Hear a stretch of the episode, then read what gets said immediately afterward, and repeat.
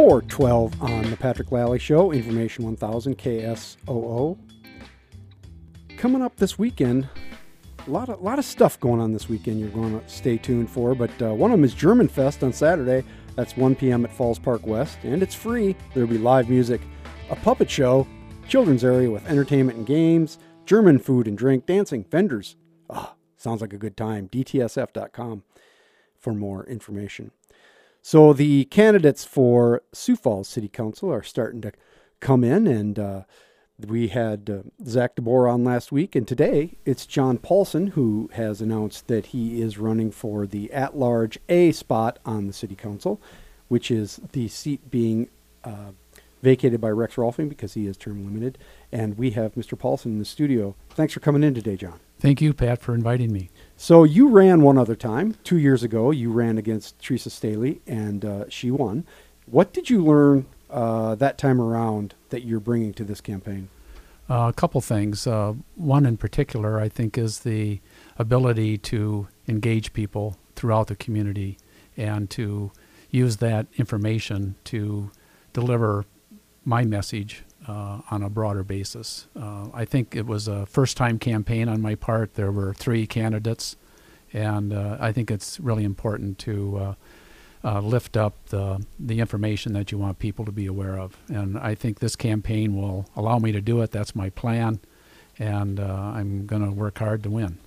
What is your message? You talked about your message. What is it? my message is that Sioux Falls is stronger as one community and I believe that uh, working together, we can get the things done that the community needs.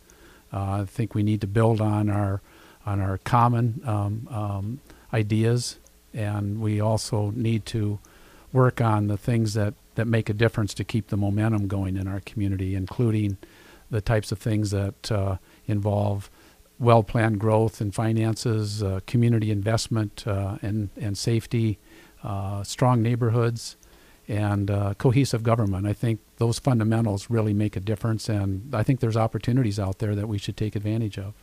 The uh, notion of one community sounds good, but people don't agree, and we're made up of lots of smaller communities.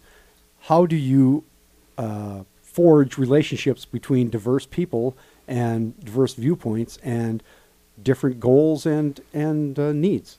Oh, I, I think there's the ability to establish agreement around a shared vision. I think if you look at it at that level, uh, people do believe in the same things and want the same things.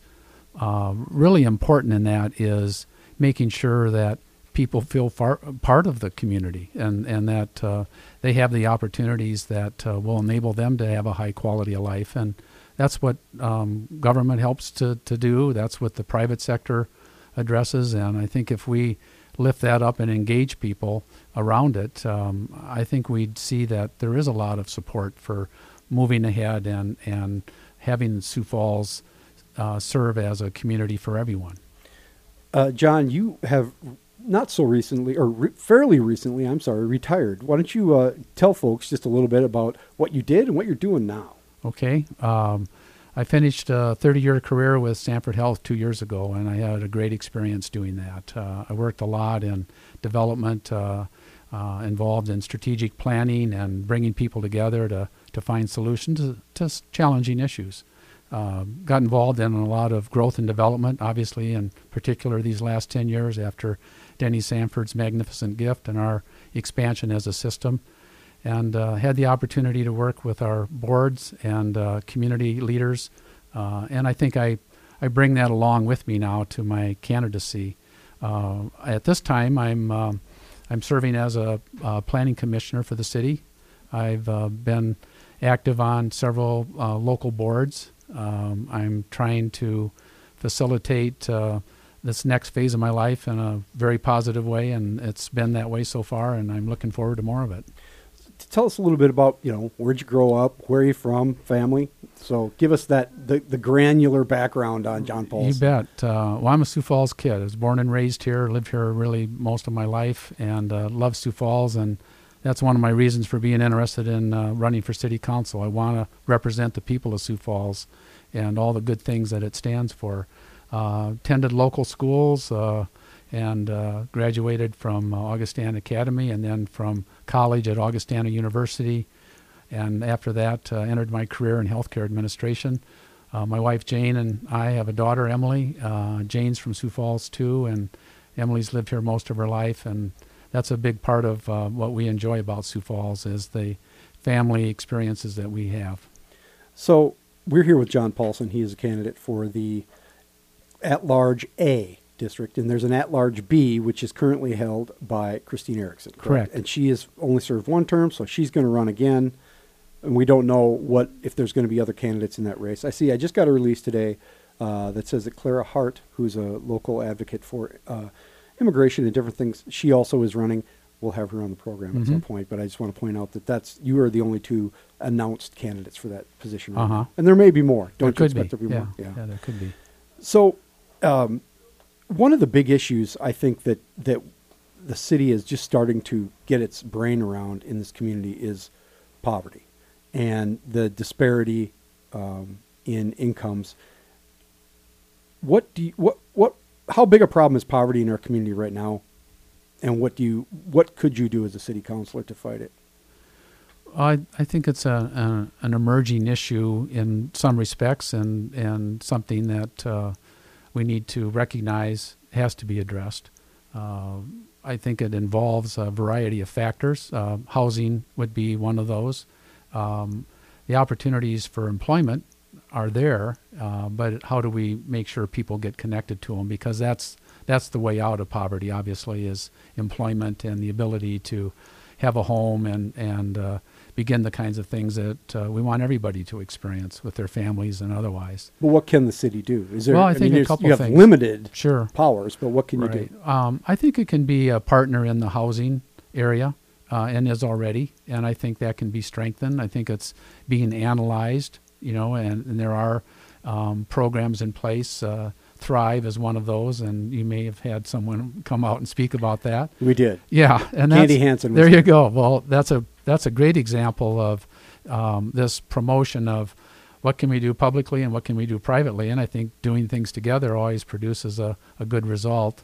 And I, I think study and analysis, I mean, it's something we need to learn about, and, and we need to develop ways in which the city's resources can be deployed to address that through through planning, through um, program relationships, through leveraging the resources and abilities that exist in the city to uh, to go after it. Do you think that the f- average middle class, upper middle class people in this community have a grasp of just the level of poverty that is present here? I, I, I believe they do. I, I, I believe they do in terms of things that I see happening um, through organizations like the United Way and the people who are part of that, the people who serve at the banquet, to uh, pack lunches, who are in their schools, uh, PTAs and other programs, trying to foster opportunity and advancement uh, on an equal basis. And I think they put their uh, their money out too, and and uh, uh, and really are committed to what can be done to change things in a positive way. The we have the one of the lowest, if not the lowest, unemployment rates in the country for urban areas. Um, but we also have low wages. There's a, there seems to be a disconnect between supply and demand. There is there anything the city can do or should do to affect wages at the bottom of the scale? Uh, I think the, the the city, through its own employment, provides a, a great group of opportunities, and I think in some respects that's a model um, that uh, can be followed. I think the involvement that uh, exists uh, between businesses and the and the city with regards to programs that uh, can be organized around training and uh, providing advancement opportunities really creates um, an authentic way for those wages to be able to be increased and sustained. And that's that's back to us putting our shoulders together and and seeing what we can do to make that happen and there's some examples coming out already in terms of connections to the technical schools and and providing an environment a, a good environment in the community for people who are trying to get ahead We're here with John Paulson. He is a candidate for the at-large A district, at-large A position on the Sioux Falls City Council. And that election, first round of the election is April 10th, I believe, Tuesday, April 10th. Mhm. And then the if there's a runoff, Uh, it would come on May 1st. Um, do you think that there's a there's a proposal floating around to raise that uh, level from which uh, city council candidates can avoid a runoff from 34 to 51? And you were involved in a race last in 2016 in which there wasn't a majority, there was a plurality. Do you favor raising that threshold? I do. I, I think it's um, more representative. I think it's uh, fair to all the voters, and I think it uh, provides an opportunity for conclusiveness about uh, what are the um, the most important uh, issues and factors uh, for the for the community, and, and that should be represented in how the votes tally. Do you think you would have won last time? I think I would have had a good chance, and I surely would have loved to have a chance at a um, at a runoff. Why? What difference? What difference would those three weeks have made in a runoff? If that, if I mean, you you, you knew who you were running against. What would you have done any different in the in the uh, first part of, or second part of the election? You didn't do in the first part of the campaign. Um, I, I, I think um, the message was there. Uh, I think it was shared. I think Rich Noble and I shared a message of uh, a positive approach to city government and uh, uh, promotion of the community overall and advancing it um, so everyone could benefit. And uh, as a result, you know, we probably shared votes, or the votes that came out uh, in favor of that um, were distributed between Rich and myself. Do you think that this proposal has come forth because Theresa Stehly won that election? No. Okay. Um, the uh, I want to talk a little bit about transportation. You're on the planning commission, right? I am. Yeah. So you deal with a lot of uh, growth issues. Um, are we spending too much money on streets? I, the mayor in the last budget said we don't have enough money. We're going to put all our money, 90% of it's going to streets and infrastructure, and we're not going to do any of this other stuff. But are we planning properly for multimodal transportation going forward?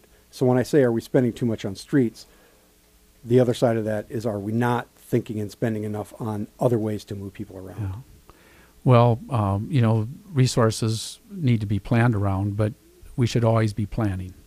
And uh, I think that's what's what's happening. I think there's good people involved uh, um, in the city and, and from the community who are lifting up just what you identified, Mhm. alternative modes of Mhm. transportation. And we're kind of in transition from the way things were when those alternative forms of transportation weren't part of our community. Mhm. They're, they're, they are, and they're becoming more of it. And, and we need to get to the point where we can support those as well. Do we drive too much? Probably. well, yeah, you knew you, you knew your audience on that question, right? right. Exactly. Uh, uh, the what in terms of other issues that are challenging us specifically, specifically in this city, what's one thing that you definitely want to change or work on? Very specific policy. Yeah. Um, the central theme that I want to advocate for is pulling the community together around a plan and to identify in that plan what it's what it's going to take to uh, ensure that everyone has the opportunity for a for a high quality life in our community and, and that they can be part of that. And I think that is essential to every individual other plan or, or program that we develop is what is the basis for it and what is it that we want to accomplish with it. And that's that's where I want to be and that's what I'm going to promote. John Paulson, uh, he is a candidate for the at-large A spot on the city council. Election is in April, April 10th. Uh, I have one more question for you. Who's going to be the next mayor? I don't know. I I knew you weren't going to. uh, John, thank you very much for coming in today. I, I really appreciate you uh, coming over to the studio and taking some time for us. Thank you, Pat. Great Good luck to be with you. Good luck to you. Thank you. Uh, this is the Patrick Lalley Show on Information 1000 KSOO.